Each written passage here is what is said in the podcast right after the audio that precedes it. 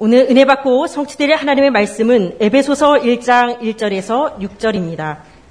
하나님의 뜻으로 말미암아 그리스도 예수의 사도된 바울은 에베소에 있는 성도들과 그리스도 예수 안에 있는 신실한 자들에게 편지하노니 하나님 우리 아버지와 주 예수 그리스도로부터 은혜와 평강이 너에게 있을지어다.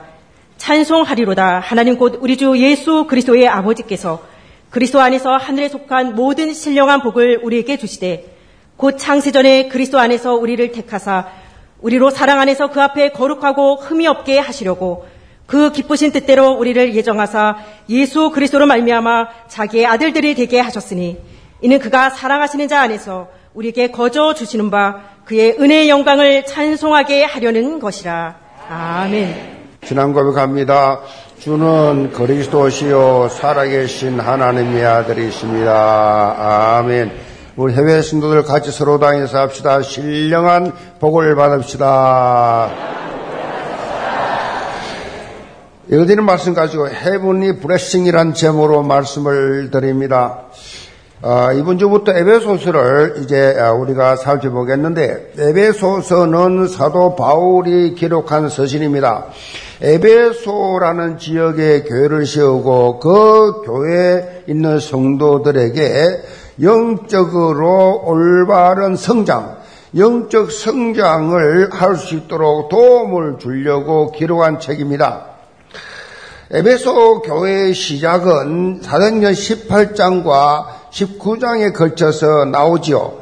사도행전 18장에 보면 이 사도 바울이 2차 성교 여행을 어, 이제 마치고 돌아오면서 잠깐 에베소 지역을 방문했는데 회당에 들어가서 유대인들하고 그렇게 이, 어, 대화를 하는 중에 이들이 복음에 대한 충격을 받습니다. 바울이 전하는 복음을 듣고 충격을 받고 이분들이 바울에게 좀 더 있어 달라고 머물러 달라고 그래 부탁을 하는데 이 바울은 하나님의 뜻이 있으면 다시 올 것이다 라고 말을 하고 다른 지역으로 그렇게 옮겨갔습니다. 이때 브리스길라 아굴라 이 부부를 에베소에 남겨 놓았는데 여기서 아블로라고 하는 성경에 대해서 박사입니다. 이 아블로라는 분을 만나서 팀사역에서 예수가 대한 사실을 깨닫는 그런 장면이 있지요. 이어서 19장에 보면 사도 바울이 차의 3차, 이제 3차 선교 여행을 이제 하는 내용이 담고 있는데 에베소 지역에 다시 와서 3년 동안 본격적으로 이제 에베소 복음화를 이루어 갑니다.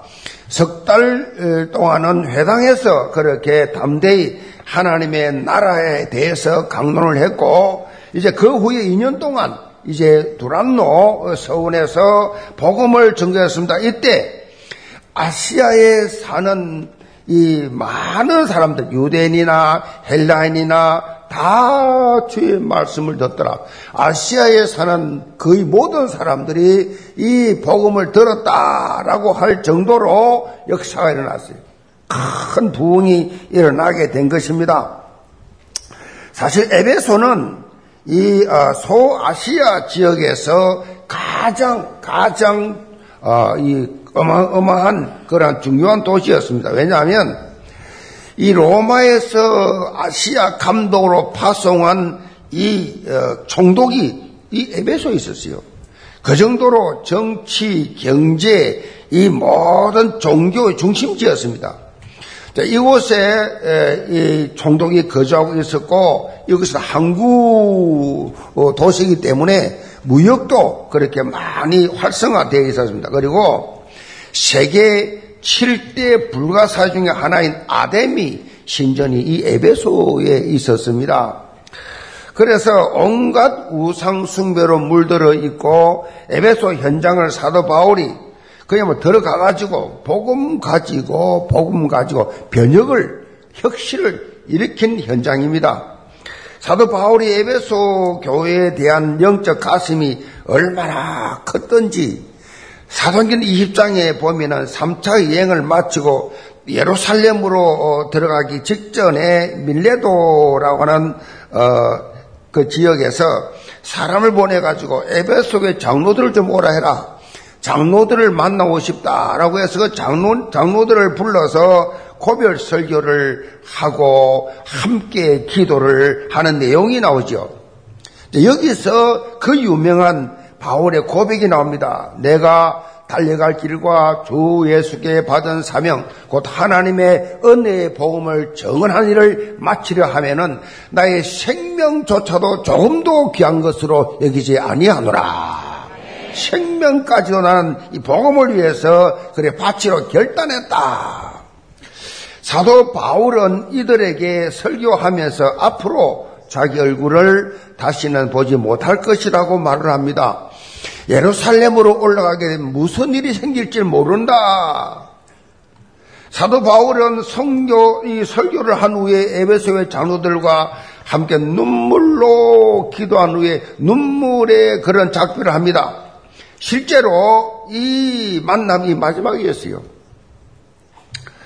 이렇게 가슴이 담긴 현장이 에베소인데 이 에베소서는 어, 빌리포스, 골로세서, 빌레몬서 와 함께 바울이 옥중에서 기록했다. 그래서 이 네 권의 책을 옥중 서신이라 그렇게 말을 합니다. 바울이 에베소서를 기록할 때는 로마 감옥에 있었어요. 로마에 있는 감옥에 갇혀 있었습니다. 소신자들이 볼 때 왜 갇혔냐? 그렇게 물을 죽겠는데 복음을 전한다는 것 때문에 그때는 예수 그리스도를 전하면 무조건 죽이든지 갇히든지 그런 상황이기 때문에 예수 그리스도를 전한다고 복음 전한다고 전도한다고 갇혔어요.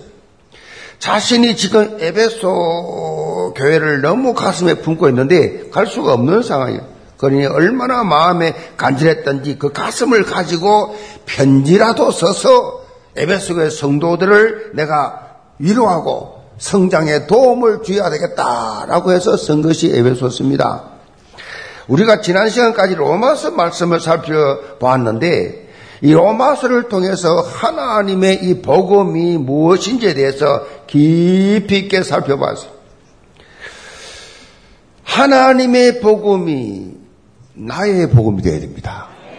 이 로마서에 기록된 하나님 복음이 나의 복음으로 각인 뿌리 체질화 되었을 만큼 변화의 삶을 살 수 있습니다. 왜 사람이 변하지 않느냐? 그 체질이 왜 안 바뀌느냐? 복음이 안 들어가서 그래요. 복음을 듣기는 들어도 그것을 내 것으로 나의 복음 그랬잖아요. 내 것으로 나에게 적용을 못 해가지고 복음의 능력을 채워 못하니까 변화가 안 되지요. 하나님의 자녀의 특권을 다 누리지를 못하지요. 맡기지요. 어, 에베소서에도 복음에 대해서 사실은 둘째 가람 서러울 만큼 로마서 못지않게 그렇게 복음을 강조하고 있습니다. 에베소서를 가리켜서 뭐라고 말하느냐? 바울 신학의 백미다. 바울 신학의 멸류관이다. 또 가장 영적인 저술이다. 그렇게 어, 말을 표현할 정도로 바울이 가지고 누렸던 이 복음의 진수를 그렇게 어, 에베소스를 통해서 그렇게 보여주었습니다. 특별히 사도 바울은 문안 인사한 후에 우리에게 주어진 영적 축복에 대해서 강조를 하죠. 그러면서 에베소스를 시작합니다. 사람들 일반적으로 생각하는 복은 창세기 3장의 물질 중심, 창세기 11장의 성공 중심으로 표현을 하지요. 나 복받았다. 세상 사람들은 그런데 에베소스의 말씀은 이런 세상적인 개념하고는 차원이 다른 비교조차 할 수 없는 놀라운 축복. 뭐 잠시 있다가 그 없어질 안개와 같은 그러한 일시적인 축복이 아니라 사도 바울이 말하는 성경이 말하는 에베소서가 말하는 축복은 뭐냐? 영원한 축복입니다. 영원한 축복을 밝혀왔는데 그것은 바로 하늘에 속한 신령한 복이다. 해븐리 블레싱. 이게 신령한 복이에요. 하나님께서 주시는 축복. 내가 열심히 노력해서, 내가 노력해서, 어? 그냥 물론 죽기 살기 위해서 그게 아니고, 그 복을 말하는 게 아니고 세상 복이 아니라 하나님이 내게 주시는 신령한 복. 자, 이걸 강조하고 있는데요. 신령한 복은 쉽게 말하면 영적 축복을 말합니다. spiritual 이 어, blessing, 이 영적 축복, 이 영적인 거. 우리는 영적인 사람이에요. 그건 육의 사람이 아니라고. 불신자들은 육만 있지만 우리는 영이다, 영이. 그래서 세상 사람들이 영만 있는 줄 아는데 아니요. 사람은 다 영이 있어. 이 영적인 축복이 뭔지 몰라. 우리가 바라는 축복이 뭐냐? 오늘부터 기도해서 하나님 내게 육신적인 축복보다 영적 축복을 더 먼저 주옵소서. 이 blessing 축복, 이 spiritual 축복, 성삼위 하나님이 우리에게 주시는 이 영적인 축복. 오늘 제목을 잘 묵상하세요. 같은 말입니다. 신령한 복이 blessing, 이 heavenly blessing이다. 하나님이 내게 주신 것이다. 신앙생활 하면서 영적으로 우리에게 주어진 축복이 무엇인지 제대로 누려야 돼요. 제대로 알아야, 알아야지 내가 가지지. 그래야 세상 사람들과 차별화된 완전히 흉내도 못 낼 그런 누림이 있지. 그런 응답 받으시 바랍니다. 사도 바울은 이런 해븐리 브레싱을 세 가지로 나누어서 밝혀주고 있습니다. 성부, 성자, 성령, 하나님의 사역을 통해서 주어지는 축복. 그 앞으로 3주에 걸쳐서 해븐리 브레싱에 대해서 그렇게 어, 말씀을 드리려고 오늘 일일그랬습니다. 자, 이번 시간에는 특별히 성부 하나님이 나에게 주시는 축복이 뭐냐? 성부 하나님 나에게 주신 축복. 이거 살펴봐야 돼요. 앞으로 매주 선포되는 에베소서의 말씀을 통해서 영계 모든 성도들은 복음의 진수를 사실적으로 맛보고 어떤 상황 속에서도 흔들리지 않고 언약적 도전을 계속해서 해나가는 그리스도의 절대 제자들 다 되시기를 점으로 축복합니다. 그럼 첫째로 택함 받은 축복입니다. 3절 봅니다. 찬송하려다. 하나님 곧 우리 주 예수 그리스도의 아버지께서 그리스도 안에서 하늘에 속한 모든 신령한 복을 우리에게 주시되 곧 창세 전에 그리스도 안에서 우리를 택하사 우리로 사랑 안에서 그 앞에 거룩하고 흠이 없게 하시려고 사도 바울은 찬송하려다. 이런 강렬한 문구로 에베소스의 본론의 말씀을 펼쳐나가지요. 그래서 한 신학자는 이 문장을 산에서 웅장하게 쏟아지는 폭포수 같다. 그렇게 느낀 거 영적으로. 찬송하리로다. 비록 지금 바울은 감옥에 있습니다. 이 감옥에 갇혀 있지만은 그 환경과는 비교할 수 없는 헤븐리 브레싱 이것을 체험하고 있기 때문에 어떤 환경을 다 초월해서 하나님께 감사와 찬양의 삶을 살 수 있었다. 그래서 이렇게 선포하잖아요. 그러면서 14절까지 숨도 안 쉬고 헤븐리 브레싱에 대해서 구체적으로 그렇게 밝히고 있습니다. 우리 성경에는 여러 문장으로 나눠 있지만 원어에는 한 문장으로 되어 있어요. 마침표 없이 마침표 없이 성삼이 하나님 향한 감격, 기쁨, 감사, 이거 찬양을 확 막 쏟아내는 그런 분위기. 자, 복음의 능력을 체험한 사람만이 가질 수 있는 모습이지. 성삼이 하나님께서 주신 해분이 이 블레싱을 사실적으로 누리는 사람은 특징이 감사와 기쁨밖에 없어요. 어? 감사와 기쁨. 감사와 찬양. 아멘. 성령의 사람은 그렇습니다. 성령의 사람은 성령께서 부정지게 말하고 남 비판하고 비판하고 흉보 그런 거 못하게 해요. 성령의 사람 그런 거 하지 않습니다. 성령의 사람 늘 감사와 찬양과 기쁨과 어? 아멘. 감격. 이것이 넘치잖아요. 이 말씀을 여러분 보시면 그냥 설교를 위한 설교가 아니잖아요. 여러분 하나님 말씀이잖아요. 특별히 사도 바울은 하나님께서 그리스도 안에서 그리스도 안에서 우리에게 주신 해분이 브레싱을 주셨는데 가장 우선적으로 준 축복이 장세 전에 우리를 택했다는 것입니다. 여러분, 이거 뭐, 우리 머리로 이해가 되겠어요? 장세 전에 우리를 택하셨다. 아니, 내가, 목사가 알아주어도 아, 기분 좋은데, 하나님이 나를 아시고 택해 주셨다. 하나님이 나를 택했다. 그것도 장세 전에. 이게 우리가 가지고 있는 본질적 축복이에요. 이거 있어야 됩니다, 이거. 이거 없으면 허합니다. 맨날 딴, 딴데 뭔가 찾으려고 돌아다니죠. 거의 다 그래 종교 생활을 하고 있지요. 근본질, 본질적 축복. 택함 받았다. 아멘. 내가 하나님께 택함 받았다. 이게 무슨 뜻이에요? 끄집어냈다 뜻이에요. 택함 받았단 말은 끄집어냈다. 장세기 3장에서 발생된 첫 사람 아담의 범죄로 인해서 모든 인류는 하나님을 떠나 죄와 저주 가운데서 사단 정도로 타면서 우상 숭배하면서 그래서 살다가 영원히 사단이 있는 멸망길로 갈 수밖에 없는 우리 운명이었는데 여기서 하나님이 나를 끄집어냈다. 끄집어낸 거요. 저주에서 끄집어냈어. 그래서 끄집어내진 사람들만 모인 게 교회라. 그것도 여러분 장세전에 나는 태어나기 전에 아버지 엄마 결혼도 하기 전에 이 바울이 처음은 바울은 천국 갔다 온 사람이잖아요. 이 바울은 부활한 예수님 직접 만난 사람이잖아요. 이 이걸 처음 하고 나니까 이런 메시지가 이런 표현이 나오는 겁니다.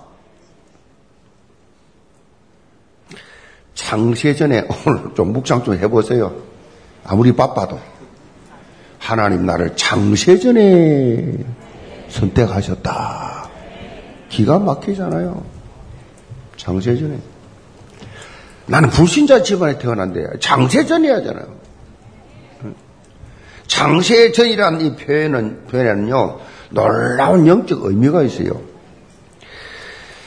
무엇보다 하나님께서 세상을 창조하시기도 전에 나를 택해 놓으셨다. 이것은요, 이건 뭔 말이냐? 나의 존재 가치에 대해서 여러분 이 표현하고 있는 겁니다. 내 존재가 어떤 존재인가 이걸 몰라요 사람들이.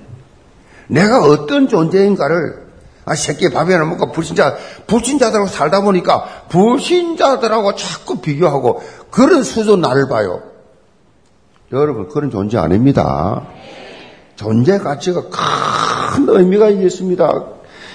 여 창세전에 다시 말하면 여러분은 한 사람 한 사람 매우 존귀한 매우 가치 있는 세상의 말로로 표현할 수 없는 세상 가격으로 펼칠 수가 없는 매우 가치 있는 존재라니까요. 여러분 누구냐? 영적 V V V I P예요. 어? 매우 매우 매우 존귀한 자. 여러분 스스로 그렇게 그걸 쳐다보고 한번 말해보세요. 맨날 저주하지 말고 맨날 재수 없는 인간, 어이구 복도 지질이 없는 인간, 능력도 없는 인간, 무능한 인간, 이런 불신자 수준에서 여러분이 여러분 자신을 보고 있으면 응답 못 받아요. 하나님 주신 거 사단에게 싹다 쏘가버려요. 환경에. 지금 바로 감옥에 있습니다. 세오랑 차고 감옥에 있다고요. 그런데 이런 고백을 한다면 환경 상관없다는 것입니다. 내 능력, 네 능력이 아니라는 거예요, 지금. 이거를 사람들이 몰라요. 그래서 서바냐 선지자의 고백을 보면 아주 좀 느껴지지요. 서바냐 선지자가 자기 자신을 이렇게 영적으로 어? 놀라운 영적 축복받은 그런 존재라는 사실을 얼마나 내가 가치 있는 존재라는 사실을 아니까 이런 찬양이 나와요. 너의 하나님 여호와가 너희 가운데 계신 그는 구원을 베푸실 전능자시라. 그가 너로 말미암아 기쁨을 이기지 못하시나. 너를 잠잠히 사랑하시며 너로 말미암아 즐거이 부르며 기뻐하시리라. 응? 찬양을 한번 불러봅시다. 이걸 생각 좀 하면서 응? 치유 좀 받읍시다. 응? 세상에 살다가 너무 상처가 많아. 자 찬양합시다.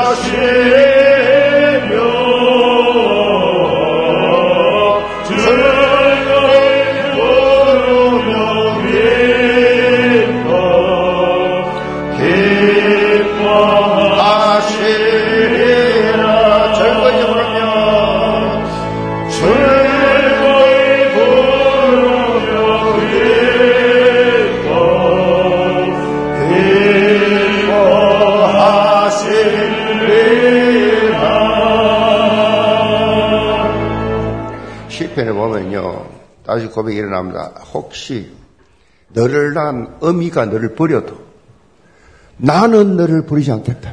하나님이 나를 향한 사랑이에요. 어느 부모가 어느 엄마가 자식을 버립니까? 혹시 버릴지라도 나는 너를 버리지 않겠다. 이게 우리의 신분이에요. 우리의 가치라고요. 이 본문에서 우리를 잠잠히 사랑하신다라는 이 표현은요, 하나님이 사랑이 너무 분명하고 뜨겁기 때문에 굳이 강력하게 그렇게 표현할 필요가 없을 정도로 잠잠히 우리를 보시고 너무 좋아서 너무 기뻐서 하나님이 노래까지 하고 계세요. 노래하신다. 너무 좋았어. 어, 여러분이 어떤 존재인지 좀 감을 잡으시기 바랍니다. 내가 누군지. 이게 내 존재를 모르면요, 사단에게 속습니다. 다른 누군가의 말로 상처를 받거나 그런 좌절할 그럴 수준이 아니다. 눈앞에 있는 환경에 일이 일비할 그런 존재가 아니다. 정말 하나님 앞에서 여러분 자체, 자체, 나 하나, 나 자체, 그 자체로 의미가 있다. 절대 가치 있는 존재. 이렇게, 이거를 확실히 믿는 사람은, 이거를 점한 사람은 믿음이 팍팍팍 성장하지요. 엄청나게 영적 영향이 비죠. 많은 사람 살려내지요. 엄청난 부흥이 그 중심으로 일어나게 돼 있어요. 또 하나님께서 우리를 창세전에 택하셨다라는 것은 하나님이 우리의 행위나 모습을 보고 택한 것이 아니다는 하나님 말씀이에요.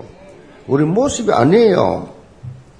디도후서 1장 9절에 보면 이렇게 말씀하십니다. 하나님이 우리를 구원하사 거룩하신 소명으로 부르시면 우리 행위대로 하심이 아니요 오직 자기의 뜻과 영원 전부터 그리스도 예수 안에서 우리에게 주신 은혜로 하심이라. 은혜, 은혜. 이 선택은 전적으로요 하나님의 뜻과 은혜의 결과다. 그렇기 때문에 우리는 다른 누구를 판단하거나 정죄하거나 할 수가 없는 존재예요. 그런 존재가 아닙니다, 우리, 우리 신분이. 그래서 늘 여러분의 눈이요, 복음적 시각이 되어야 돼요. 복음적 시각으로 사람을 살리고, 위로하고, 치유하고, 세워주고, 격려하고, 복음적 시각.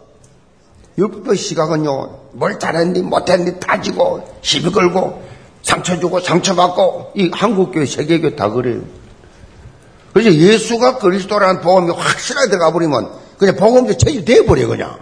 아이 못게요 에바서 오케이. 그래서 이번에 그 장로들 모임에 가서 그랬다니까요. 다른 거 안 했어요. 예수님이 그리스도다. 성경 66권이 말한 게 뭐냐? 복음이 뭐냐? 한마디로 말해라. 예수가 그리스도다. 이 무슨 뜻이냐? 모든 문제 끝났다. 예수 믿는 사람은요, 다 끝났어요. 여러분 죽음 문제도 끝났고 제 문제도 끝났고 여러분 환경 감옥에 있던 지하 단칸방에 있던 상관없이 여러분은 하나님의 존귀한 자녀다. 나를 보고 너를 보지 말라니까요. 그게 속는 거예요, 속아. 우리가 능력이 있어 얼마나 있고 깨끗하면 얼마나 깨끗해요. 남 비판하고 판단하고 힘보지 마세요. 그런 수준이 아니라니까 우리가 지금. 그런데 매가 말장난하는 그런 수준이 아니에요. 우리는 사랑 방식이 아니에요. 하나님 방식으로 살아야 돼요. 하나님의 방식대로, 하나님의 사상대로, 어?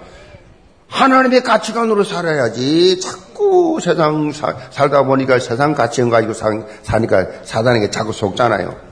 존 스토트 목사님이 에베소서 강해집을 내면서 하나님의 새로운 사회, 하나님의 새로운 사회, God's new society, 새로운 사회 그런 말했어요. 하나님의 새로운 사회, 하나님의 새로운 사회. 그렇게 표현했습니다. 하나님께서 세우신 새로운 영적 질서에 걸맞는 삶을 살아라. 하나님이 세우신 영적 질서에 걸맞는 삶.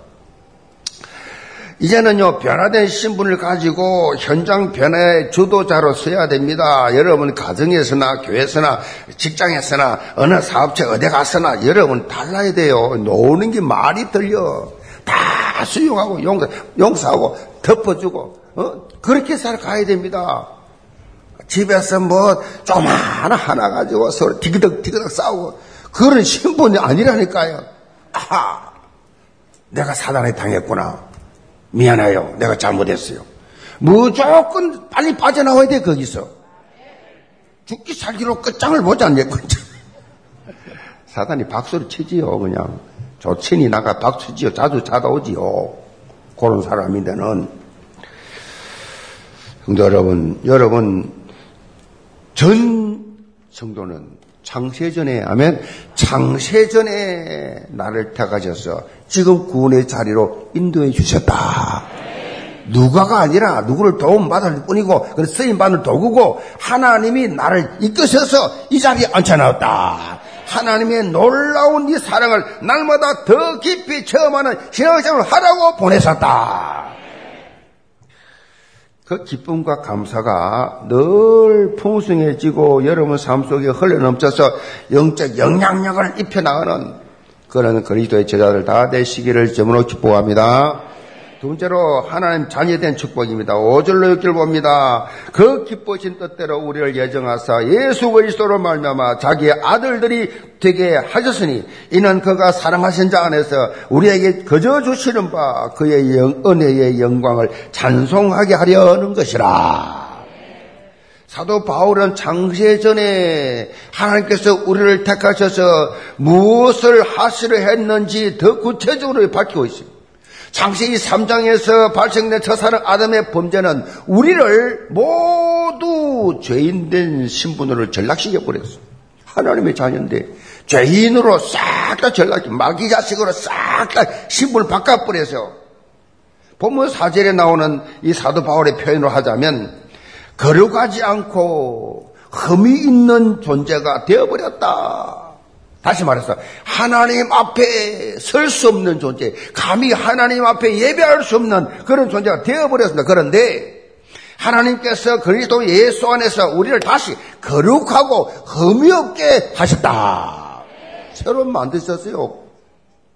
예수 그리스도의 십자가 보혈로 완전히 깨끗하게 씻어서 새로 만드셨다. 그래서 사도 바울은 골도후서 5장 17절에 이렇게 선포하죠. 그런저 누구든지 그리스도 예수 안에 있으면 새로운 피조물이라. 이전 것은 지나갔으니 보라 새 것이 되었더라. 끝내주죠. 끝내줘. 끝났잖아요. 아멘. 이렇게 새롭게 만드셔서 우리에게 주어진 신분이 바로 본문에 나와 있는 표현대로 하자면 하나님의 아들들이 되게 하셨다. 하나님 아들. 다시 말해서 하나님의 자녀를 삼아 주셨습니다. 하나님의 가장 오래된 이 계획이었고 그 계획이 예수 그리스도를 통하여 완벽하게 성취시켜졌다. 신학적 용어로 표현한다면 하나님께서 우리를 양자 삼으셨다. 양자. 영적 호적을 바꿔주셨다. 요즘 우리가 가지고 있는 양자 개념이, 이, 이 개념이 뭐요? 좀 뭔가 양자 그러면 불안하지요. 불안한데, 바울 시대, 이 로마 시대의 양자는 예, 지금 우리가 생각하는 것 차원이 다릅니다. 당시에 이 양자가 된다는 것은 법적으로 친자 이상으로 신분과 특권을 누리게 돼 있었어요.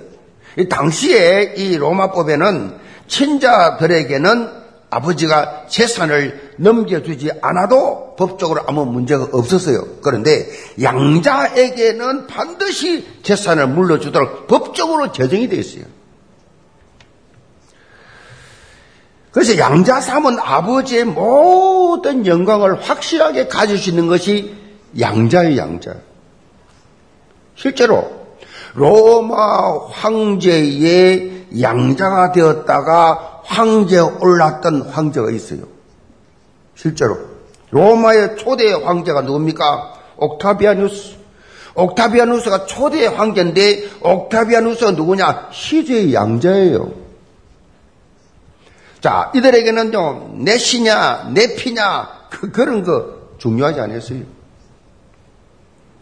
여러분이 영어 변어, 변어 보면 그 당시 문화를 좀 충분히 이해할 수 있잖아요. 이 사도 바울은 이런 로마의 문화를 통해서 성도들에게 하나님께서 우리를 자녀 삼아 주셨다는 것이 얼마나 큰 축복인가를 강조하고 있는 겁니다, 지금.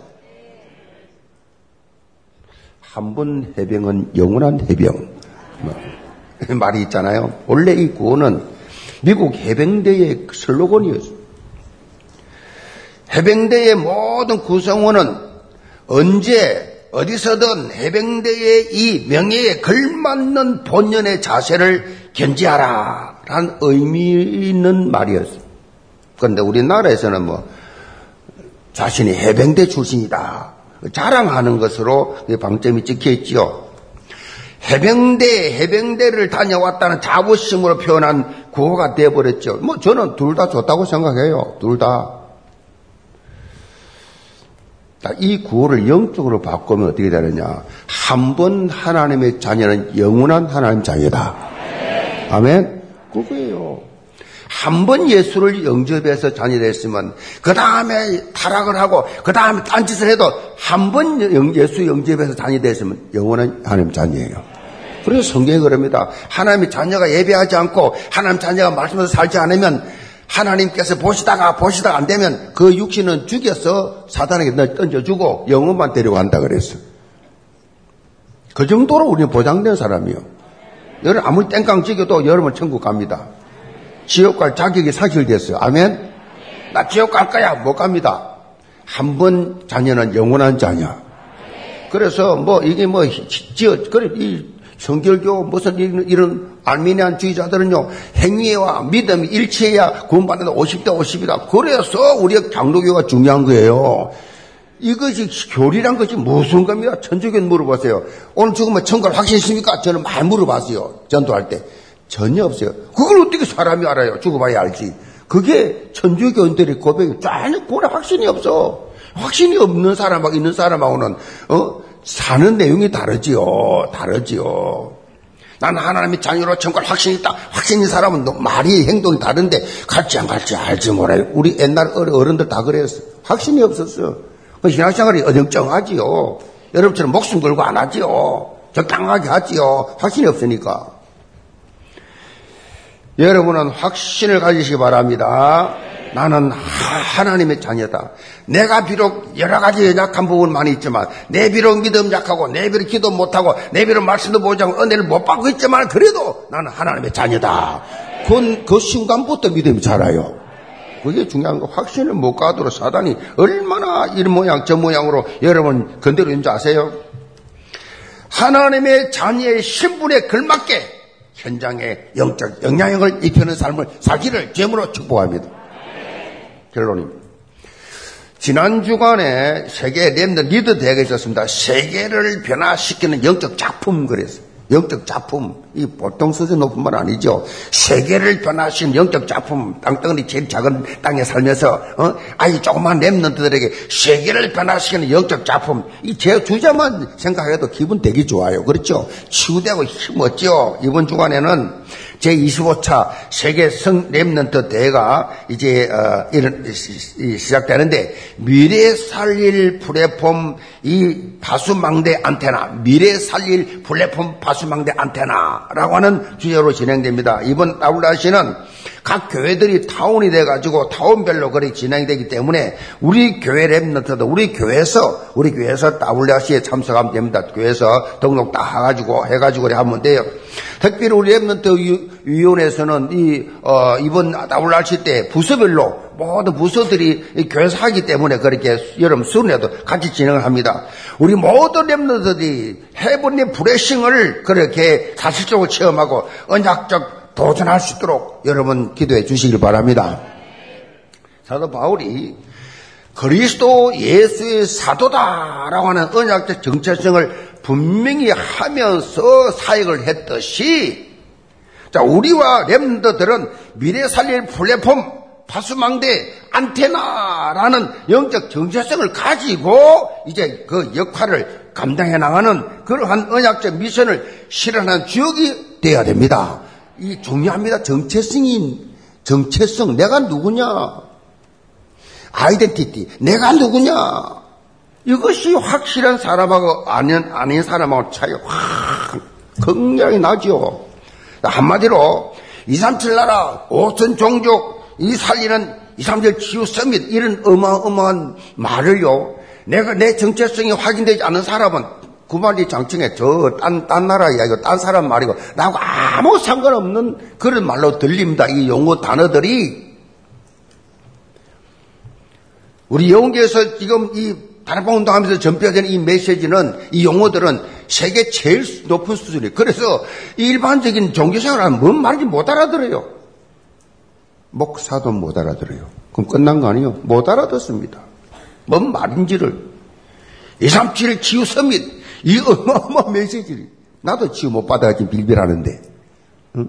나도 내 갈등, 내 문제 때문에 나 갈등하고 있는데 2, 3, 7 치유 서밋. 이게 무슨 말이에요? 문제 없단 말입니까? 문제 없는 사람은 나오란 말이에요. 나를 넘어서라는 얘기입니다. 내 문제는 막 상관없어. 내가 뭐 상관없이 하나님 이 시대에 주신 메시지가 들어붙어 보내 그냥. 2, 3, 7 치유 서밋을. 한 신학자는 사도 바울의 삶을 가리켜서 철저하게 성교적인 삶을 살았다 그랬어요. 철저한 성교적 삶을 살았다. 이렇게 표현했는데 바울은요 인생 모든 기회를 모든 기회를 전도와 성교에 맞췄어요. 심지어 감옥에 지금 가 있는데도 그곳에서도 전도와 성교의 무대로 있어요.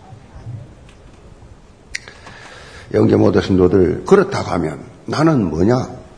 여러분이 감옥에 있습니까? 이렇게 전도운동하는 공동체 있지 않습니까?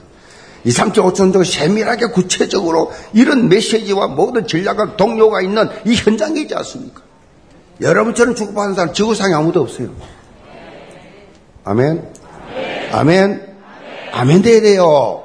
지구산에 여러분처럼 주고받은 사람이 영적인 사람, 구원받은 성도 치고도 여러분 같은 영적 엘리트가 없어요. 이 말씀을 듣는 것 자체가 여러분에게 하나님 교인 줄 믿으시 기 바랍니다. 오늘부터 해븐리 블레싱.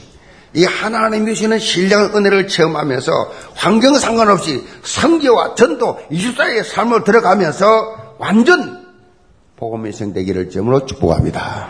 기도합시다.